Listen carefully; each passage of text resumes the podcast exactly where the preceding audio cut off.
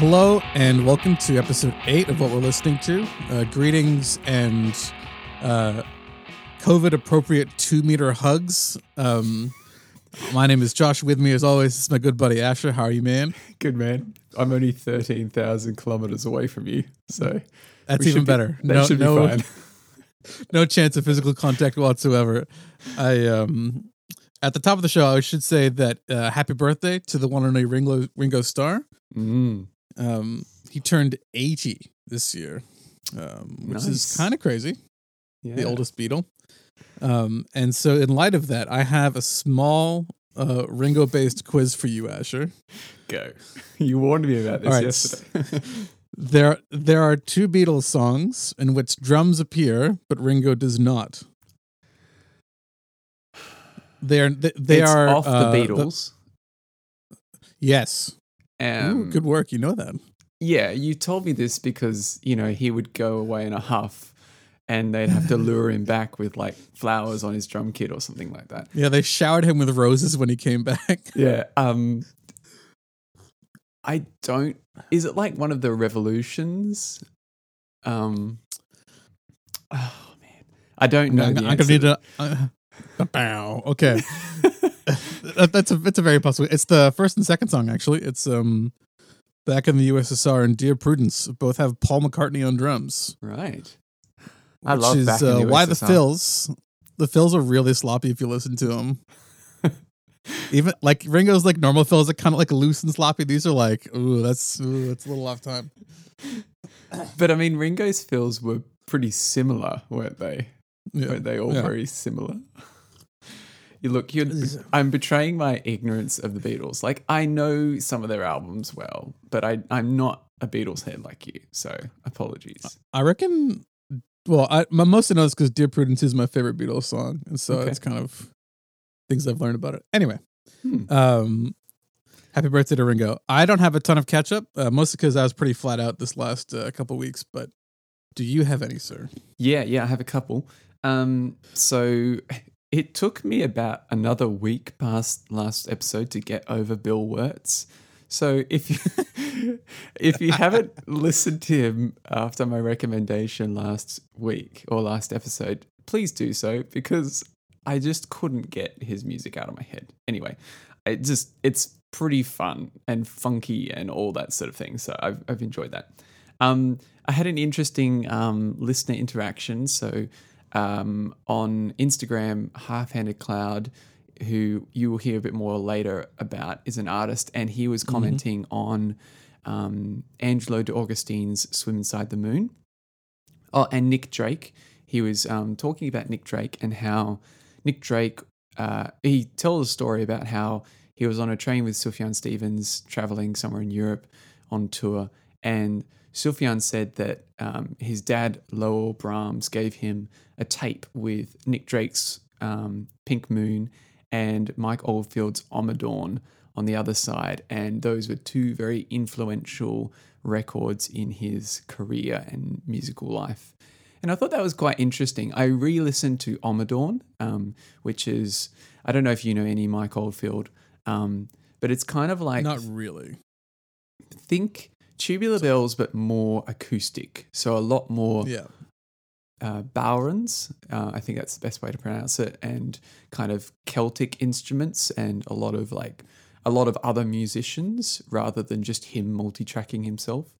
Um, I thought it was quite beautiful and just interesting thinking about um, Sufjan's music. Also, you'll hear a bit more about him later on in this episode, but um, just yeah, just I thought that was really interesting as a influence of a, another artist you might know. Um, Um, sorry, we should mention that they are all record label buddies, which is why they know each other. Yes, yeah. They're not, Um, just kind of like scattered and related people. They they do work together and that kind of stuff. yeah, and I mean, there's a whole bunch of back history I could go into about where Sufjan and Half Handed Cloud met and uh, centered around Daniel Smith and all that sort of thing. But maybe that's for another time. Um, Yeah. I've been listening to a bit more Callan Phillips. I mentioned him a while back, but if you are interested in chilled, cool live sets on Instagram, you should probably check him out on Instagram. Um, he the other night he was streaming just some covers, and it was just really nice to listen to. I had it on while I was cooking dinner, and it was kind of this chilled acoustic set. So check him out. I enjoyed that uh, this week. Um, I listened to Phoebe Bridgers' new tracks, the ones you put on the playlist, and they are indeed very beautiful. Um, Mm. Really interesting instrumentation. Um, I was, yeah, I need to listen to it a few more times, but it felt a bit different than what I was picturing. I know what you mean by like a warm hug. It was kind of, is that what you said? A warm, warm hug? Yeah, or like um underwater, but not in a warbly way. Yeah, yeah. That oh, I haven't written down which tracks were which, but I really enjoyed them. So if you haven't checked out Phoebe Bridgers yet, that new album, then check that out. Do it. Yeah. And lastly, um, I listened to the Harmed Brothers this just this week, uh, and I really enjoyed. I re- it, the first time through, it was a little bit like, oh, this is a bit too twangy for me. But the second and third time through, I thought I really love the melodies. I really love kind of the charm of this. I didn't even mind the guitar solos. I thought they were kind of cool and Yeah. appropriate, and and it was really, yeah, it was really nice and Americana and very, very kind of enjoyable to listen to. So yeah, thanks for those. That's that's all my follow up. Their old stuff is uh, much twangier, to be fair. okay. Well, I enjoyed Yeah. parts from Across the Waves. That was good. All right. I got I got nothing. All right, on to the reviews. On time. So, um, I'm going back in time a little bit. Um, I have been listening to Regina Spektor's album from 2012, What We Saw from the Cheap Seats. Now, um, I was really big into Regina Spektor in about 2008 or 2009 um, when Begin to Hope kind of hit the ground and then Far. And Yeah. I really love her I don't know, boldness to do really, really weird stuff with her vocals, quirky arrangements, but also it's really, really recorded well. And she's a great performer. Like, she's a great pianist and a great singer, like a really, really good set of pipes. So I had, I somehow just fell off the, the Regina Spektor map and just didn't kind of touch her third album, no, fourth album, until now. I found it again at my local record store for a couple of bucks. And it was sitting in my car, and I thought, oh, I, I want to give this a proper listen. And so I pulled it out and had a listen, and it's really good. It's it's really hard to explain how none of her albums I totally go, I love all of this. But there's a certain vibe and there's a certain musicality that I love and I just want to hear more of. So here's some things you can expect from Regina Spektor. Um, lots of vocal acrobatics. So she jumps all over the shop, like in terms of pitch, but also in terms of sounds that she makes and all sorts of things. She's really quick. She can sing and speak really fast. So sometimes it feels a little bit like a rap, but she's got such a high, sweet voice that it's kind of, yeah, I don't know where to put it. You can also expect come it feels like some Soviet kind of influences because she's like a Russian Jew who lives in New York. And so every now and then there's these like really dark chords and like almost machine like arrangements and stuff. It's it's cool. And I don't I don't think she's over that sound. She did it quite a bit on Far with Hooked into the Machine or something like that. And then she does it again on this a song on this album called All the Rowboats. It's she I know that she was marketed as like really kind of poppy when Begin to Hope came out and that song Fidelity. Yeah. But she's by no means pop. Like she's accessible, but her lyrics go all over the shop in terms of what she's talking about. Really, really existential and um, curious and interesting. And then her instrumentation and kind of performance are like just way out the window in terms of what normal pop, pop artists are capable of sometimes, I feel. I mean, I don't want to generalize all pop, but it's not quite what what was marketed as Fidelity, which felt like kind of a s- sweet love song sort of thing. Yeah.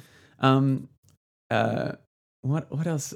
So, um, I saw her live at the Opera House, and she just does like she's quite an introvert, and but she just does some of the coolest things. Like I think she played a chair for one of her songs. Like she had her right arm playing a drums, like holding a drumstick, playing a chair, and her left hand playing the piano, and then she's singing. So she kind of like comes up with these ideas, but then follows them all the way through. Um, through the recording production and then into the live performance. And she just does these really quirky, interesting arrangements. But yeah, if you check out this album, listen to Small Town, the first song, um, All the Rowboats, as I mentioned, and Firewood, because you get a taste of these three songs, give you a taste of a really like upbeat, boppy, then to All the Rowboats, which is kind of dystopian, and then Firewood, which is kind of like her ballads. And so you see the Mm.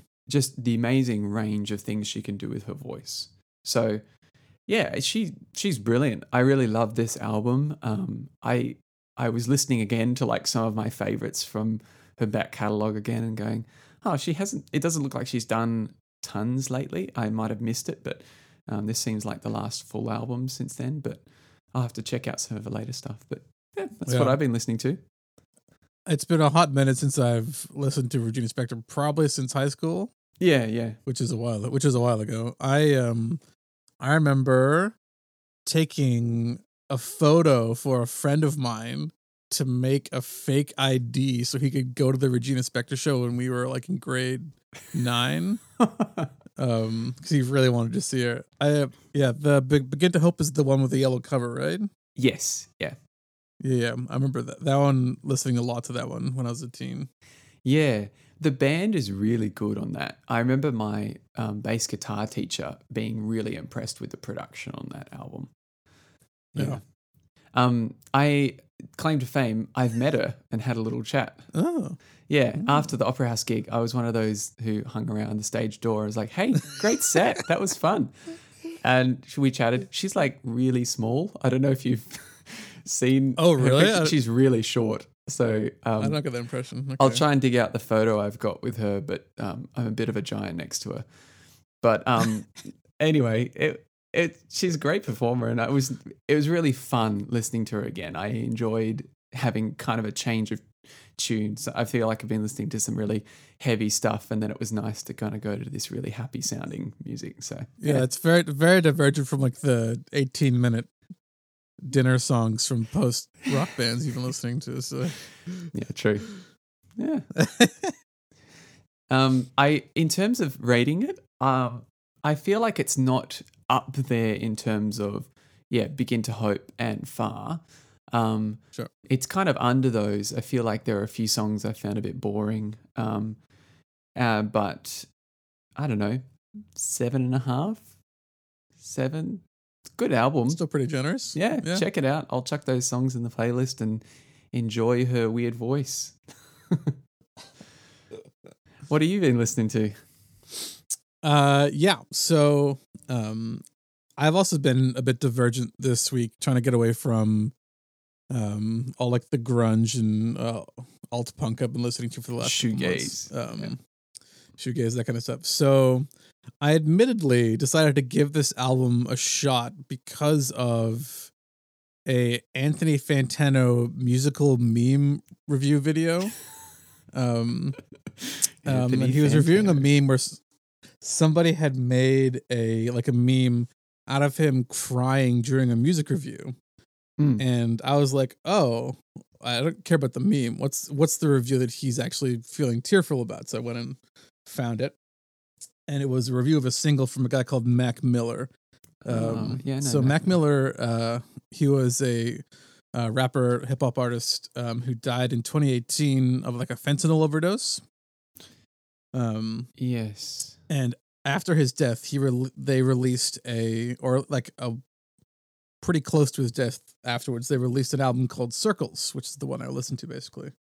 Um, so it's a posthumous album compiled by scraps that he'd made beforehand and uh, some producers that he was working with. So it's not an unfinished project. It's actually very, very polished. And so I decided to give it a shot. Hmm. Um, I'd never listened to Mac uh, prior to this. I don't really have a ton of, um, uh, uh, like it, he transitioned. And I know this. He transitioned very heavily from being quite like a, I would say, vanilla pop rap artist early on to do something very more artsy and experimental by the end of his career. And this is much more in that category, which is I think why I enjoyed it so much. Um, so this is quite a medley of influences. Um, and so you kind of find all these pieces in the the songs that are more like you know something you'd find out of like a singer songwriter or like pieces of like blues or jazz that are sampled or that he's written um it's kind of like new nouveau r&b in some ways. And it was it was really interesting. I um yeah. Um it's technically part of a duo album. I haven't listened to the other half. I think it's called swimming. Um but the uh probably the lead single is the most um outstanding from this record um it's called good news. Mm. um yeah and it's it's got kind of like muted guitars and some backbeats and some nice keys and it's kind of more like something you find in early 2000s like indie scene.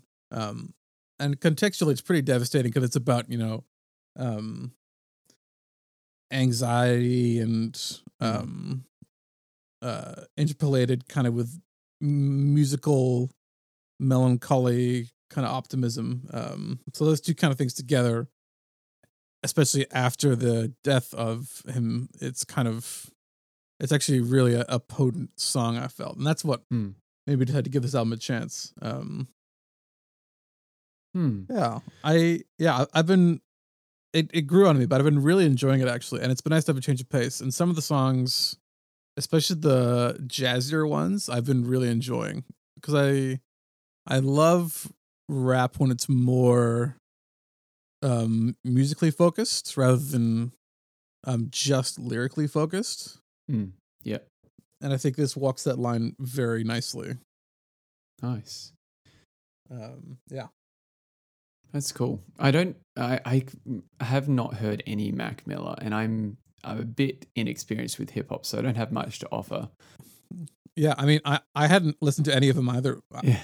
either before Yeah. um i i think you'll be surprised by how some of these songs actually because i was thinking this is going to be like a hit machine where it has like one or two songs that are worth listening to and the rest are kind of filler Hmm. like you'd expect from like a pop artist but this is not the case with this album i don't think Hmm. It's actually got quite a bit of good. depth to it yeah yeah so uh mac miller circles uh 8 out of 10 i um love the obviously good news great track um there's a song called everybody which is kind of a piano ballad.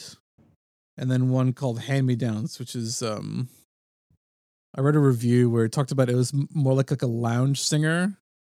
Like a and i was like it's really interesting take on this because it's kind of got that desperation to it of like a like a guy in like an old suit with like a bad tie who's kind of like worried about his life. But yeah it was really good So lounge singer, recommend. as in um, someone who goes door to door, paying, uh, offering their services to sing. no no more like um like a crooner like an old like Oh right. you know um, like vegas kind of thing I don't even know if what I just said was a thing, but it's. yeah. I, don't know if there's ever been a door-to-door salesman Sorry. who's a singer Yeah, somehow thinking of like singing telegrams. I don't know um, yeah why that came to mind. Sorry, ruining your old mood. old Gil, but he sings a door to door. The Simpsons. Oh my goodness, that's funny. Sorry, We should make sorry. that a thing. I'd like to come and sing in your lounge room. Will you pay me? all right, all right. Sorry, I All don't right. want to ruin your view. No, that that that- that's basically what I had. It's Yeah. uh, I was really surprised by how good this was. Yeah. That sounds good. I'm always up for more recommendations of kind of inroads to hip hop and rap and that sort of thing. So, yeah, Mm. all, all for that. I'll check that out.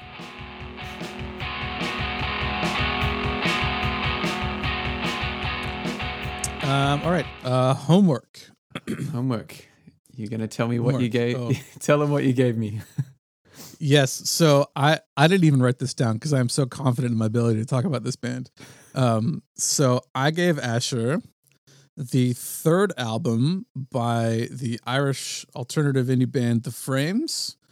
Um, this this isn't my favorite album anymore by them, but it was the album that I fell in love with them listening to, so that's why I gave them to you.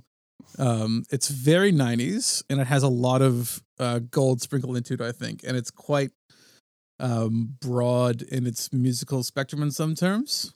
Mm. Um, but uh, I I love the frames, and this album was a favorite of mine for a very long time. So, Yeah. what did you think, sir?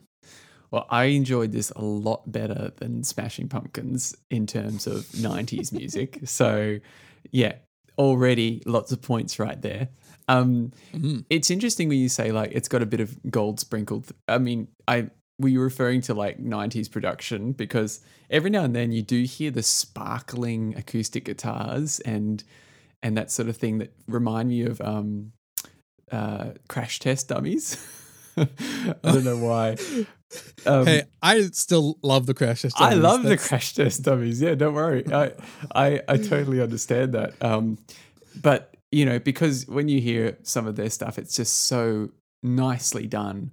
Um, Mm. It doesn't feel as live. But you know what?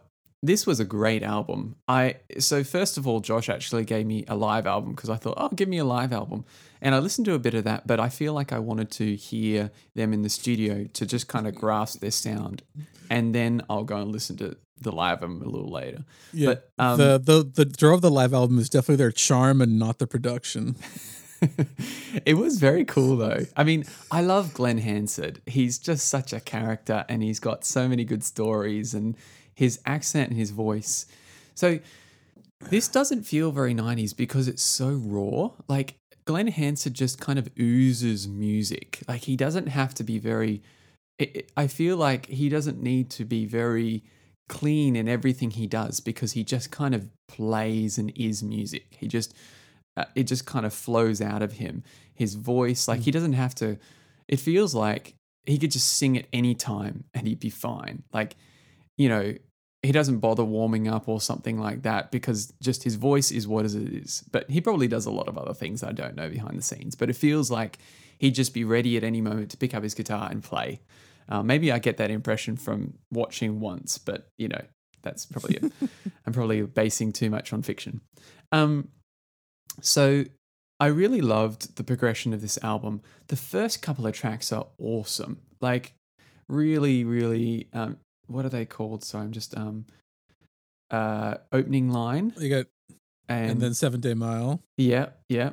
And uh Seventh Day Mile and Pavement Tune. Are those the first three? They were anyway, they were great. Like kind of rocky, fantastic harmonies. I love the chorus that I want my life to make more sense. Um that that kind of chorus, it's just so um it's not anthemic, it's just so warm and inviting and I really like the sound of this album. Um so the stars theme was really beautiful as well. Um, the stars stars track, Mm. um, and then it was really interesting. This theme of the stars. The second, the song after that, the stars are underground. Have you heard? It it feels like a metal Bond theme, like the that part. Like I was Yeah, I like, guess uh, so. What's I never happening thought of it here? that way. Yeah. Anyway, it just there was there was a bit more experimentation than I was anticipating. I was kind of thinking a folk rock Irish kind of band, but I got a bit Mm. more other ththings in there in the mix. And they would throw in other things like what's the celebrate good times chorus that they would just chuck in. Um, Um, cool, uh, Kool and the Gang. Um, Yeah. No, not. I was not like, Cool I'm Gang. pretty sure they didn't write this. Slam, chuck it Slam in. the Family Stone. Yeah, yeah. And then they chuck in um, uh, from Charlie and the Chocolate Factory, Pure Imagination. Um, and I was just like, oh, this has like got so many interesting parts that they've brought in. So it didn't feel like you're right. It didn't feel like they were stuck in one genre. They were like pulling different things from kind of rock and folk and all these different uh, elements into the one mixing pot. I love all the harmonies. I I think he does his own harmonies. Is that correct, or is or is it some of the other frames? Uh, it's him and the bass player. okay, I mean, I love his voice. So I'm like, more his voice. Anyway, go for it. Oh yeah. Yeah. Um, Glo- I woke up this morning with God Bless Mum in my head. That's such a great song. yeah. So I loved all the I loved all the choruses and and it just there was a lot of really good songwriting in this album. Um, and now I did actually do some extra homework uh, for credit. I hope you give me some credit. Um, I listened to Santa Maria. Um, that has a really cool bass line. Um, I like I like this era of music and how everything isn't hugely compressed, and there is a lot of dynamic range um, Yeah. in the songs. That's got some weird guitar parts in it though. Santa Maria, like crazy part at the end, which is totally off key. Do you remember that? th- um. So I think Santa Maria is the only song that I know of where the rhythm guitar part is played by slapping the strings for the whole time rather than strumming them. oh, okay. And so by the end of the song, he's just whacking his guitar in a G chord and a C chord basically, and it's just kind of going out of tune slowly. Well, it was more the lead guitar. The lead guitar is this repeated riff that goes over and over. And I'm like, some of those notes are not part of the key, but it's pretty cool. um, so I really enjoyed that. I, you know, I love the way Glen Hansard uses his voice, at, like does natural crescendos with his voice. It can sound a little bit Mm. whiny, but it's something that I don't hear a lot in music anymore. Like everything's kind of, like I said before, hugely compressed. Everything's the same volume throughout the whole song. But this was nice that felt like there was actually a dynamic range in it. Um, they feel like a livelier elbow to me, if that makes sense. like they've got some of the similar some similar elements, um, different songwriting, but just if elbow were like a little bit more fast on their feet, they would be a bit like the frames, maybe. I don't know. Yeah, I could see that. I could see that. Yeah. Um. Uh. So Rent Day Blues. Uh, it sounds a little bit like that. uh, So it sounds like the White Stripes were a bit influenced by them with their song "I Think That We Are Going to Be Friends." Um. Mm. There was just some yeah elements there. I thought oh, that's interesting. Um. And lastly, I had a listen through some other tracks on their different albums that I knew from once. Um, so I listened to When Your Mind's Made Up and Say It To Me Now. So both of these songs appear in once. Um, I must confess that I much preferred the versions in once than the studio versions. So Say It To Me Now, man, there is not, I cannot get past him busking on the street, that version. Like I listened to the studio version, it just didn't feel like the full song. It felt like he was holding back. I don't know. So I I- I should tell you the um sorry which studio version of Say It To Me Now did you listen to? Is it still the acoustic guitar still? No, it's got all the other instruments in it. It's got like kind of electronic stuff on top as well. Yeah, so that's actually from the album before the one I gave you. It's a really old song of theirs, Right. Okay. and it's uh it's very different. yeah, it is um, very different. There's a great song, but if you listen to that song, don't listen to that version first. Listen to the one from the Once soundtrack. Yeah. I mean, that's just Glen being Glen when he's live. yeah, and I like Glen so- being Glen. oh yeah, it's so it's so enraging that somebody can sing that well and powerfully. I was trying to find the clip of him. He's at some gig and for some reason the mic isn't working. So he just stands on top of his foldback and yells over the crowd. I just So good. I don't understand it. And you can hear him. I'm just the pipes on that man is just fantastic. I'm curious what you thought about the uh, the violin in the uh, in the composition. Yeah. Um, I didn't hear it that much. I heard like a little bit. It didn't sound, it didn't stick out to me. There were some nice lines, um, but to be honest, I think I might have missed it. So apologies if I was supposed to be No, no, noticing something particular.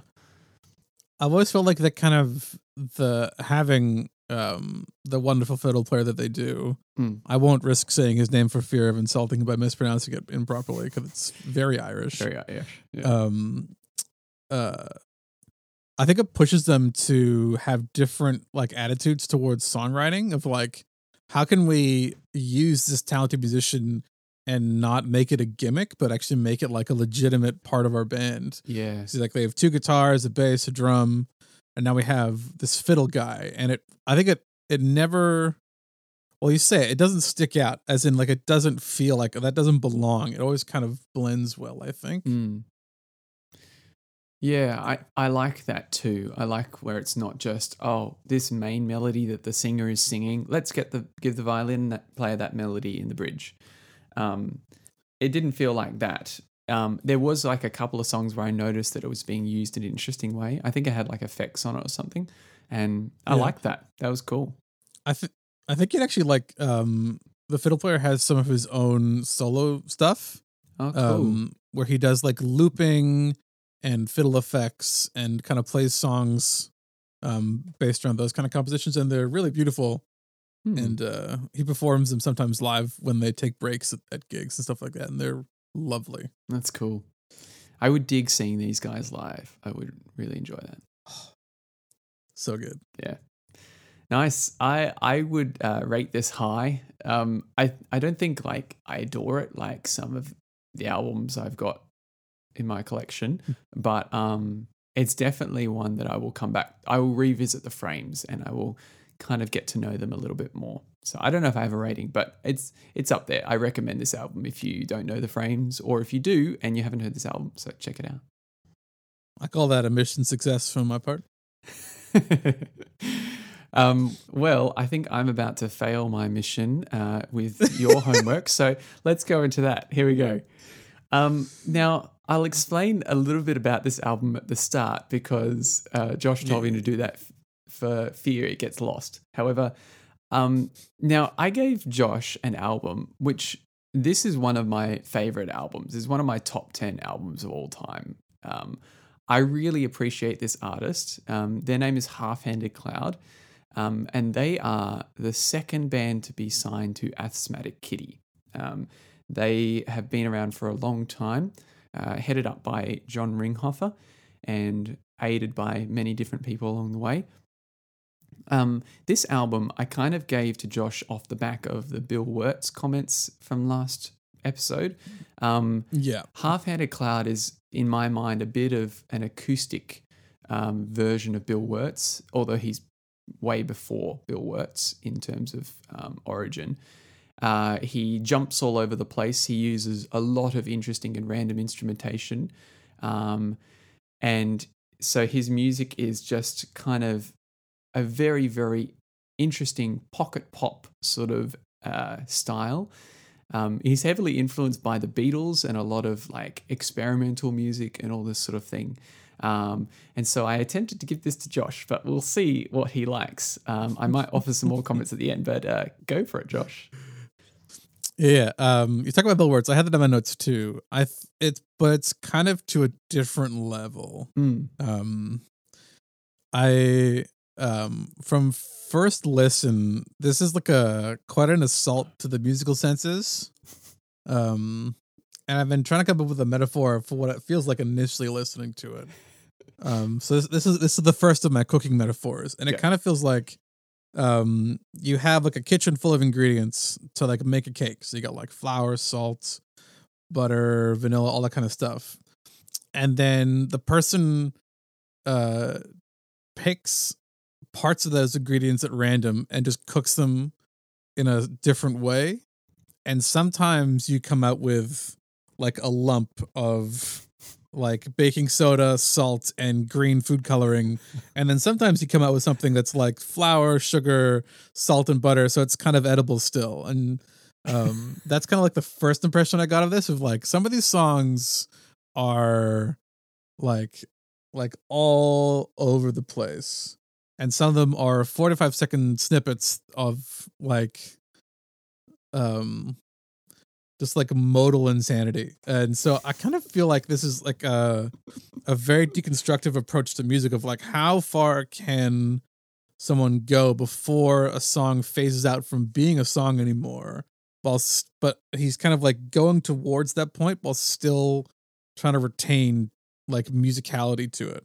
Mm. Um and so that the constant is obviously the the singer um Mr. Ringhofer, is that right? yeah, John Ringhofer. John Hofer. Um, he's obviously the, the the musical constant throughout this whole thing, and um, him singing um Bible verses uh underneath this like musical mayhem. Um, uh, so uh, this album definitely had to grow on me. I this isn't still particularly my cup of tea, um, but I I like I struggled like getting into it. It was an uphill battle, and I think the more I listened to it, particularly yesterday, I gave it like four or five listens through yesterday, Four or five. and it started it started to no like okay, I can start to s- I could start to feel a little more of where this is going rather than just like somebody kind of throwing fruit at me on the street and like why is this happening but like it's kind of um so so so the it, it opens up the album opens up um with like organ hums and then like improvised percussive like helicopter noises yeah, yeah. I um think he's waving a tube then- around or something, but yeah. and then Colossians 1 I think um I need to check the liner notes.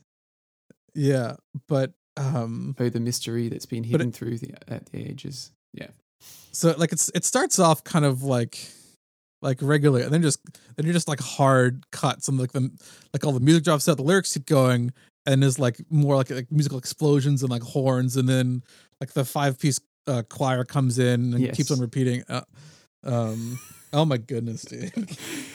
And every song kind of runs into the next, so you never have a break. Like it's no. it's 24 minutes of 18 with 18 tracks and some of them go for around 50 seconds and it's Yeah. just i mean so for me this is a delight i listened to this album back like front to back and it's just like i love every moment of it but i totally understand what you mean about his voice being the constant i've always wondered whether he composes like an acoustic guitar and voice and he'll record his Yeah. voice and then he'll subtract the acoustic guitar and put in other things and you wonder how he keeps going with that voice in time while there's like pots and pans and spoons and organs and and zithers and all this sort of thing going on underneath. But i think it's because deep down some of these songs are just acoustic guitar and voice but he's Hmm. arranged them in such a way that it just is chaotic almost.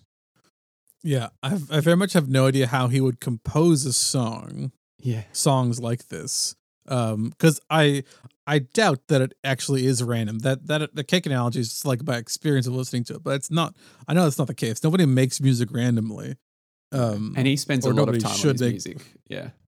Yeah like it's this this is very definitely like intentionally crafted um while still feeling very disorienting at a, at a at an initial approach. Um i i feel like this is here you go. This is more like um spicy food. Mm. um so like like your tolerance for this kind of music is higher than mine. Because this album kind of gives me like some kind of trinidadian Moruga scorpion pepper energy because it's kind of like I, like wading through this stuff. And i like if you listen to it for long enough i think you could very easily pick out the um like the melodic lines that he's singing and you could hold on to those and you could sing those and keep those in your head but going on like other parts of the music i like I, like you can't really keep track of like the horn blasts and Mm. um It's different been a, like thumps and thuds in the background It's been a long time since I had my first listen to Half Handed Cloud, but I can commiserate. I can commiserate. I think the first time I heard him wasn't on an asthmatic kitty sampler, um, sample like um, download, and it was the track Festus I Am Not Out of My Mind, um, yeah which arguably is one of the most uh, accessible songs on the album. Um, and but I, I listened to that, I was like, oh, that's pretty like out there. And then I listened to this album and it grew on me and grew on me and grew on me. And so it's been half a decade now of listening to Half Handed Cloud and I own his whole discogra- discography. And I kind of get where he's going now. But when, yeah, when you're beginning, it's just, it's just mayhem. There's no other way to put it, I suppose. um, no yeah I, I can appreciate the um like the homemade quality of it. It definitely feels like it. Um, this is recorded on like a single tape deck, right? And it, yeah, reel to uh, reel. It's like a four track reel to reel. Um, it feels like it's got a handmade quality to it. I know that's not the right way of putting it, but it, like it has that kind of um like some of the edges are a little bit rougher, but it's got that kind of charm of somebody has worked on this organically, which I really appreciate actually. Yeah, and I've Like all the instruments and the harmonies and that kind of stuff. Yeah, and there are some demos from the early writing of the record, and he does. Yeah, he's very meticulous in the way he approaches his music, from what I understand, and has done many different demos. And I've heard demos of songs that made it onto Flying Scroll Flight Control. I should have mentioned the name of the album, but that's the one. And um, Yeah. and you can hear like the essence of things, and it actually sounds a little bit more um, typical of a song sometimes. Like there's more stability. And so I think as he Yeah. goes, he refines it down to its core parts and reduces that which isn't necessary to kind of, yeah. So you're right. It's like the bare minimum of holding together a song. And some people might, I know that a lot of people I've showed this album to just can't handle that. and I'm not saying that I have like amazing musical senses. I just really appreciate how much effort and thought has gone into that. So that's why I like it. You're on a higher plane, Asher. I like the idea of That's uh, right. stability versus stability versus like insanity, and there's a scale to which one of these songs is going to fall on that chart. Well, you Um, know, like free jazz, free jazz is like kind of up there on the very end of the spectrum. I don't think this is free jazz. No, it's not. It does have form. I, Yeah. uh, yeah, I, I can, I, I definitely saw myself enjoying this more as I listened to it. And like one of the reasons we even like started the show or do the show is to um stretch ourselves musically as like a Mm. a challenge, and that's good. So, um, It's in our Twitter I, bio. I, uh, yeah, it is. I, and I, I appreciated it more and more. Maybe not all of it completely. And I don't think I can quite comment on it as a work of Christian music. Like I haven't given it that time in my head yet. Mm. Um, I appreciate that he is trying something very different from like modern uh label Christian music that's being churned out by like American megachurches. It's it's nothing anywhere near that Mm. um but i don't know if i can quite um file that down yet um It's so i'd take a while. yeah i'd probably give it like a, a perplexed five out of ten yeah, it's um i think it, It's more it than I hoped me for. from low it grew in me from lower than that uh, it started lower than that and it kind of like climbed upwards as i listened to it more than once um yeah. yeah Well, a- asthmatic kitty it- was a bit of a warning sign for you, wasn't it? yes i um I'm, I'm not gonna i don't want to get into that Leave it. It's fine. Don't worry. One day Sufjan's album's come out and you're gonna do a review of it, then we're gonna have to talk Oh, about it then. But otherwise we'll Just wait till the honorable mentions in like three minutes. Okay. Well that's all that's all I had for uh, uh, this review. Yeah, no. Um, Thanks for listening to it. I'm I'm thank you for working through it and and indulging me. Uh, I didn't just try and troll you. Uh, I was I was in, I was trying to give you something that we chatted about, and I'm glad that there was a little bit of sense in it. And I like your cooking me- uh, metaphors, so thank you. Thank you. My uh my text message threat of giving you ACDC if you give me a Sufjan album still stands, by the way. Okay, noted. I, I shall decide whether or not I feel like an ACDC album one day, and then accordingly give you a Sufjan. Yeah. All right. All right. Honorable mentions. Honorable mentions. How about you go first? Because um, I went first last time. All right, sure. Um, this was actually a little bit on the Beatles train um, from earlier. Mm. So, uh, Vancouverite and indie musician Dan Mangan um, got together a group of uh, uh, frontline workers from Vancouver and members of the VSO to record a version of um, "All You Need Is Love." Cool. Um, and it was surprising to see how many talented musical doctors there were in Vancouver. Who knew? um, yeah, who knew?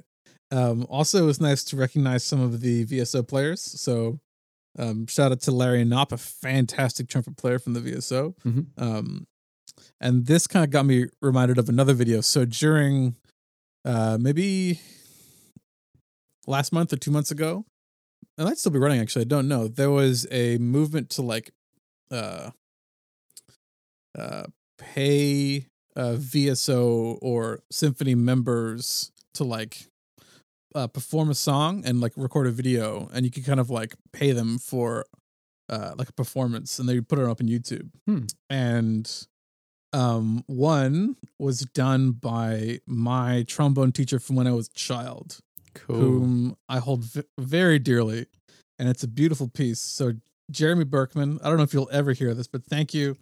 Um, and uh, it's called "Lament for a Lost Car," and it's him playing trombone through an empty parking lot, uh, and it's uh, beautiful and kind of funny, much like him. Uh, um, nice. that's local stuff. Uh, all right, next, um, Father John Misty. Ah, yes. Um, he released a covers EP as part of Bandcamp Friday last week. Mhm. Um, and this is uh, a bunch of covers. Oh, oh, sorry, four covers. It's not very long.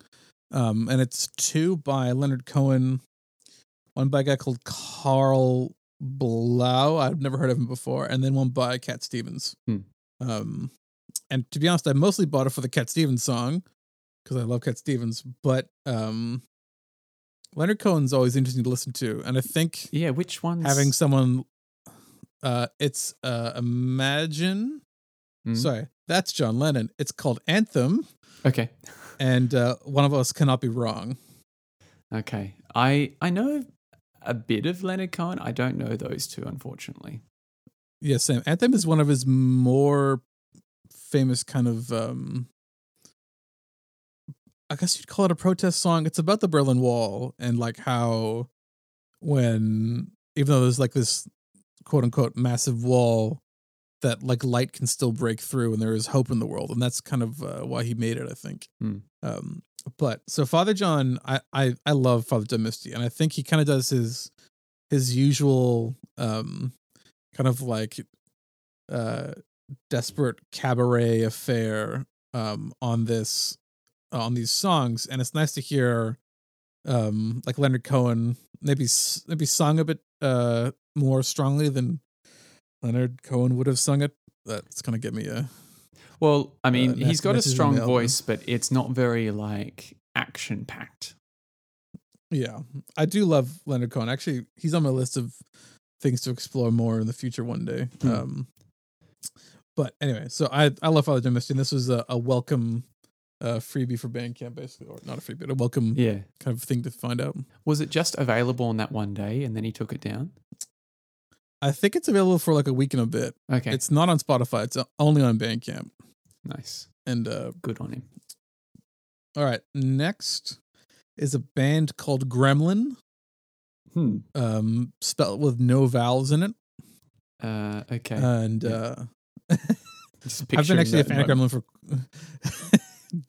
Yeah, I haven't been a fan of Grmln for a while. He's like a punk surf garage rock kind of indie project and he has been absolutely pumping out music. So I had his like first two albums maybe like 6 7 years ago and that kind of like oh those are good. And then he just started like just he took like a 2 year break and then released like five albums in the next like 3 years and I was like oh my goodness I can't keep up with this. Um, and so I decided to grab one of his um, B side collections. He- He's had one out before, so it's called Explore Number Two, and they're usually a little more laid back and underproduced than his albums are. I yeah, I really like I really like Grmln. It encompasses the kind of like old indie music attitude of just make what you want and make lots of it. yeah. And um, Explore Number Two is kind of nice, relaxed surf rock, perfect for summer kind of stuff. It's really nice. I'll, I'll put some up for you. It's I Cool. recommend them. Yeah. Please do. Um, and then last for me, uh, another new Gorillaz song. Um, oh. technically from a month ago, uh, called Friday the Thirteenth. Um, I uh, one of the reasons I didn't talk about it is because I actually really disliked it when I first listened to it. Okay. Um, so these kind of song machine things that they've been doing have kind of like been toe dipping in different musical eras of the Gorillaz. And this uh, latest one, Friday the Thirteenth, is very much from like the new era that I have not enjoyed as much. And so it took me a while to kind of warm up to this one, especially the the guest vocals. I'm not still a huge fan of, but the the actual music of the song and the the mood of it, I've come to appreciate more. Um, so again, another better. Uh, enjoyed it more than when I first listened to it, much like Half Handed Cloud, but in a very different vein. But Hmm. um, it grew on me. Nice. That's all. That's all I got. That's great. Yeah. Um, I've just got a couple. Um, so I've got a local one too. Uh, I was sent this by a friend, uh, Pete Rowe, and he uh, sent me this band from Wollongong, which is a city just south of Sydney. Um, they are like, Gong. sorry, the Gong. The gong. The Gong, yeah. Um, they're called Shining Bird, and they're an Australian post rock kind of. I don't know. There must be like six or seven people in the band. It seems like there's a lot. I haven't really looked into them. Um, but he sent me this 13 minute track called um, Oh. Deadlands, and it's beautiful. It's got, I think you'd quite enjoy it. It's kind of post rock jazz, um, but with like tape loops and stuff. Um, it's Okay. quite interesting. So it's kind of soundscapey, and they pull into it kind of indigenous sort of influences, um, as well as a lot of like uh, field recordings. Kind of it. I haven't listened to it as much as I want a couple of times, but it just feels very Australian, and this kind of if you can picture the east coast of like Australia in the winter, and it's like cold and wet, and it's it, there's these sac it, I don't know, and there's kind of like these saxophones and guitars and tape loops and stuff. It's just very, it's very lovely. I appreciate it a lot, Okay. and they did this live recording in the studio, and so it's it's pretty cool. Anyway, I need to look into them more, but this was just the vibe I got um, off the back of um, this recommendation, and so yeah, I really appreciated it. Um, Sure. Oh, secondly, a big one, and I've been holding off on this one. Uh, new Sufjan. Uh, so it's going to be a Sufjan year, man. Um, just so you know in advance. Uh, Sufjan announced out of the blue uh, a new album, The Ascension, which is coming out in September. And he also released a single um, called America, uh, with also a second uh, B side called My Rajneesh. Um, now, both of these songs together clocked in at the length of Half Handed Cloud's entire album. So, America is around 12 minutes and My Rajneesh is around 11 minutes. So, I've given them quite a few listens. And um, and if you are a Sufjan fan, you'll you might be familiar with the Silver and Gold Christmas albums. That's kind of the direction musically. So Carrie Lowell was quite a divergent change from his folky slash electronic stuff of Illinois and Age of Adz. Um, and then the end by the end of Silver and Gold, we have this interesting hybrid of like singer songwriter with really really good production, lots of electronica, and then his vocals kind of multi-tracked. So Age of Adz was singular vocals, very kind of almost painful in sound. And then by the end of Silver and Gold, it's quite harmonious and lush. And so that's what you get on these new tracks. Um, I think he's listed as playing like four different prophets, um, all these different synthesizers. and um, So, yeah, you should clarify those are keyboards, Yeah. not not prophets from the Bible. That, true, yes. but um, so it's got lots of synthesizers and just very long, indulgent kind of musical outros and stuff. I actually preferred my Rajneesh more than the single America.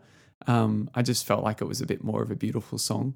But both of them are very pointed lyrically. Um, and that Sufjan does not shy away from um, social commentary uh, and critiquing culture. So I'm very much uh, looking forward to the Ascension when it comes out in September, and uh, you will definitely hear more about that. So. Um, I'll, I will say one thing. Yeah. I will definitely be listening to the IDLES in September and probably not Sufjan. That's fine. That's fine. Oh, did you see that they're dropping a new single next Tuesday? mm-hmm. Yep. So get excited. Um, yeah. So I really enjoyed uh, that. And then the last thing, I was listening to a really fun band again. Um, they're called Carol Cleveland Sings. So these are friends of John Ringhofer. It's been a it's been a bit of a tied in episode, but um, I was recommended them through his his um, social media posts, and they're kind of like really poppy, upbeat, um, kind of singer songwriter, but with like very retro sounds, like lots of you know um, crappy little keyboards with drum machines and that sort of thing. Those kinds of sounds. And the reason I got back into them was that they I started following them online on in, Instagram, and they have lots of really cool um, covers that they've been doing where they cover songs instrumentally using these retro keyboards and other various instruments.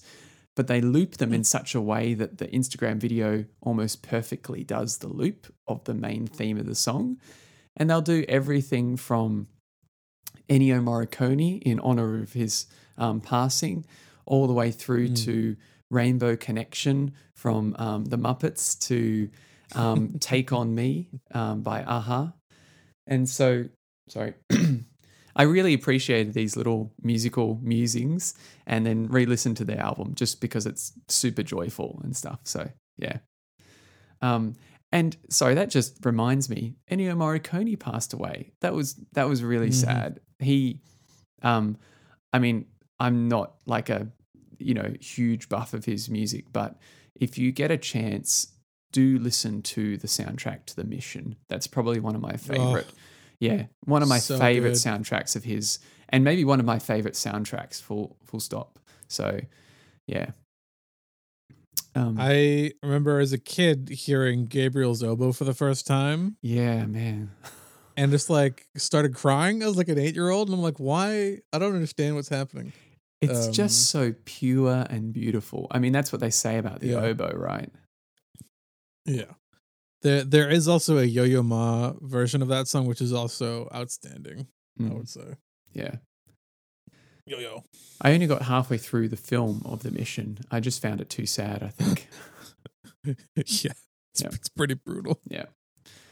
Um, on that uh, happy note, uh, should we end? um, I can do the outro if you like. Thanks so much for listening to this episode of what we're listening to. Um, thanks for you know your comments on social media and, and that sort of thing, and for ratings on um, uh, Apple Podcasts. We really appreciate all those kinds of things, and it's really nice to know that you are finding interesting things to listen to from listening to this podcast. So uh, our job is done.